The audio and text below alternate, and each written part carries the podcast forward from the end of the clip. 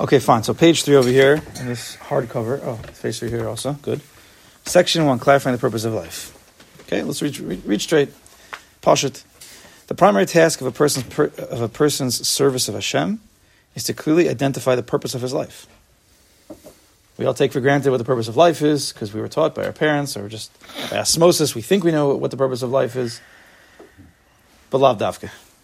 Let us begin with a brief introduction. Every Jew knows, as a matter of course, that there's a creator who created the world, including oneself. He also sustains the entire world, including oneself, right? Everybody knows. Ribono Shel Olam created the world. Every kid knows that. And he's also, you know, being manning the world right now. The creator of the world tells each person what he expects of him. Okay? You didn't learn how to hear that, but the root of the problem, however, lies in the fact that the person does not have a clear idea of what Hashem wants from him. It's not so clear. What exactly does Hashem ask and expect him to do in his life? One might ask, are we dealing with somebody who does not know that we have a Torah given to us from heaven? We have already received the Torah, which explains that man's purpose throughout his life is to fill the 613 mitzvahs. Who doesn't know that? However, the truth is that the world is called Olam, which relates to the world word Halam, concealment. Because here in this world, there is tremendous confusion. And if you think you're not confused, then you're really, really confused. Just know that. It's a big cloud. If you think you're not confused, you probably are. Unless you've worked on it. Unless you've worked on it for a long time. Even then, you're probably still confused. But if you've never worked on certain avodas, you're about that confused. So it is. However, the truth of the truth is now can a person live with that emes? Not everybody wants to believe that. What do you mean? No, no, no. I know there's a lot of people that are confused. I know that, but I'm not. Well, have you ever worked on that? This this is about being emistic. Confused about life itself. Everything. From the beginning to the end. However, the truth is that the Now world I'm is called. Okay, so now we're sta- now we're starting. Welcome. welcome. Now we could start Baruch Hashem. You know how long it takes for a person to admit to that, even though you didn't really admit to it. However, the truth is that the world is called Helam, the world, which relates to the word Helam, concealment, because here in this world there's tremendous confusion. It is Hashem's will that as long as one does not yearn and work very hard to ascertain precisely what does Hashem your God seek from you. I'm going to repeat lines sometimes. That's called an underline. I can't underline with my mouth. It is Hashem's will, Ratzon Hashem, that as long as one does not yearn and work very hard to ascertain precisely, you have to work hard. What does Hashem your God seek from you? He will not know it. So if you've never worked for it, and you say, "What do you mean?" Of course I know. Hashem wants me to learn Torah and do mitzvahs. Then that's not the true answer. It's certainly true. It's not the full truth. Did you work hard to, to get to that? No. That's that's downloaded in your brain since you're a little kid. There's a lot of things that were downloaded in our brains when we were little kids that are not just a little bit off, they're totally sheker. I'm sure people throughout their lives have realized that what you were taught when you're younger, you're like, this doesn't. Now you come to, you're like, that doesn't make sense. That's only for thinkers. If you don't think, then you probably never realize that. Is, is this in general, meaning to keep all the mitzvahs? Is this like Yekashir as like what is my my inyan? This is this is going to be a general. This is for everybody. Klali, klali. Prati is different svarim. Maybe we'll be to get there one day. Klali. His life will progress with confusion and obscurity, and he will not have a method of how to serve the Creator. If you don't work hard and yearn to know the the truth, to know what's within the Helam. Yes. This is Chloe, then why does one have to yearn or strive hard? It should be a Chloeistic inyan. I, whatever that Chloeistic inyan My is. math is klalistic. It doesn't just come to you. You have to also you have to learn about it. You have to know everything. Okay, but to uh, what do you say? To it seems like it's he, if someone has to yearn and work very hard for that. It seems like a general knowledge to know what you need to do, not to do it itself. To know what to do, it seems like We're just I need to search inside myself what what that is. Not necessarily like uh, some. okay. The answer is no, and the answer is you have to work hard on it. Okay. It's very simple. How how do you reconcile previously, creator of the world tells each person what he expects of them? So you getting from the Kadosh Baruch Hu what he expects, but then you say you have to. Baruch does say it, but it's it's not clear. It's we, we don't we're not on the right wavelength. Let's say, let's say you have a guy talking on the radio all the time, but you're not on the wavelength, so you hear nothing, or you hear crackling. We need to get on the wavelength. If you get on the wavelength, you align yourself, you will hear everything. But if you're not, you'll get, you'll hear things that are actually the opposite. You might think you heard a yes and it was really a no. So we have to align ourselves to get on the right wavelength, the right channel. The point is that although undoubtedly a person knows that he must keep the 613 mitzvahs, that's pashut, service of Hashem is not merely the fulfillment of unrelated mitzvahs whenever they present themselves. Service of Hashem is not merely the fulfillment of unrelated mitzvahs whenever they present themselves. Rather, the 613 mitzvahs must be fulfilled as if one is building an edifice, so that the mitzvahs will build a person properly. They're all, it's one klal. Therefore, there needs to be a clearly defined method of fulfilling the mitzvahs in an organized, structured form.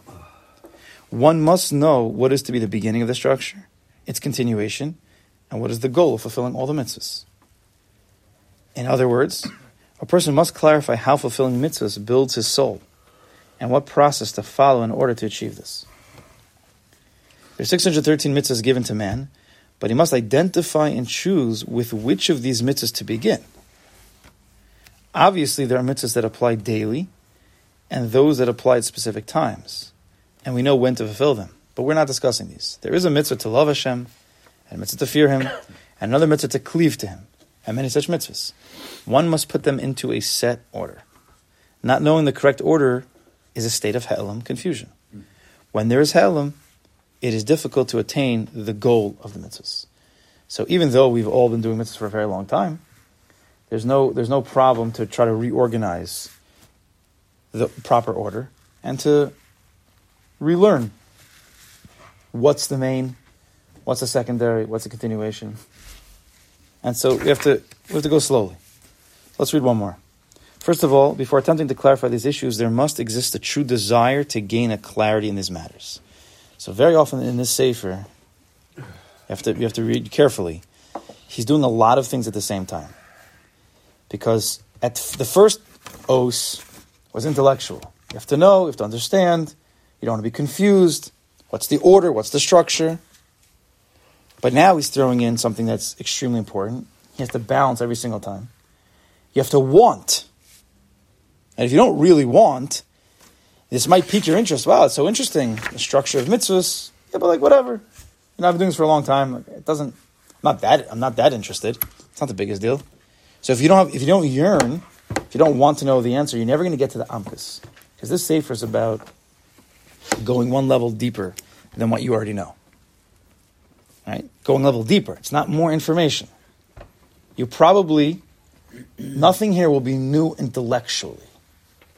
Everything will be like, yeah, oh, that makes sense, that makes sense, that makes sense. But the inyan is to go one level deeper than we all know. And to get to a place deeper, you need something called yearning. Yearning. To go to school and download information, tell me which kid is yearning to, to go to school and to know and learn math? Nobody. But to download information, which you all do at work every single day, you don't need to yearn for anything. You just, this is what you need to do. We got to do it.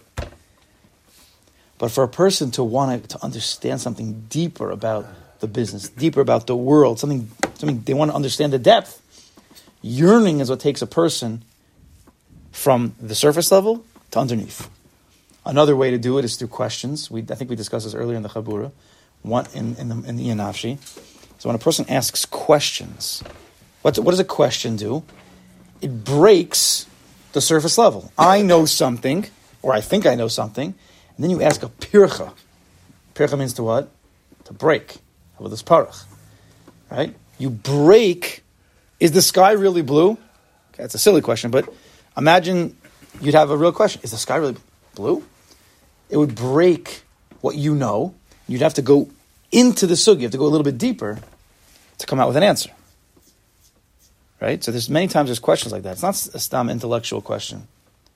Is what is it? Two plus two? What's what's what's two plus two? It's a math question, which is you don't have to go deeper. You have to just know the information. There's certain times where we want to go deeper, so you could either yearn, and sometimes yearning comes together with certain questions, like what's the tachlis of life itself? If you're really bothered by it, you can't just ask the. You also have to. Right, you also need to yearn. Because I could ask all the time, guys, what's the what's the tachlis of life? You're like, oh, it's this, it's this. It's like very shitchias. It's very superficial. But if you yearn, that's why you always need the yearning. If you yearn to know the answers to these questions, now you have the ability to go deeper. And then a Baruch will reveal the layers that we are within. First of all, before attempting to clarify these issues, before we even get to the intellectual potential, it's called, we'll say it's intellectual because it's going to be just words. There must exist a true desire to gain clarity in these matters. You have to actually want. You have to be bothered by this. We need to create a yearning. How do you create a yearning? What do you mean? We already know Torah mitzvahs. So we have to come to the place that maybe I don't. Right? You know, tells the mice with the Kedushas Levi and the Maskil, where he got, the Kedushas Levi looks at the Maskil really deep and says, maybe you're wrong.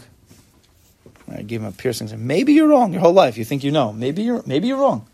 It doesn't mean you to become depressed. But it's a it's a pircha. It's a question. It's break you. Maybe I'm wrong. Maybe there is something more. Do you want to know?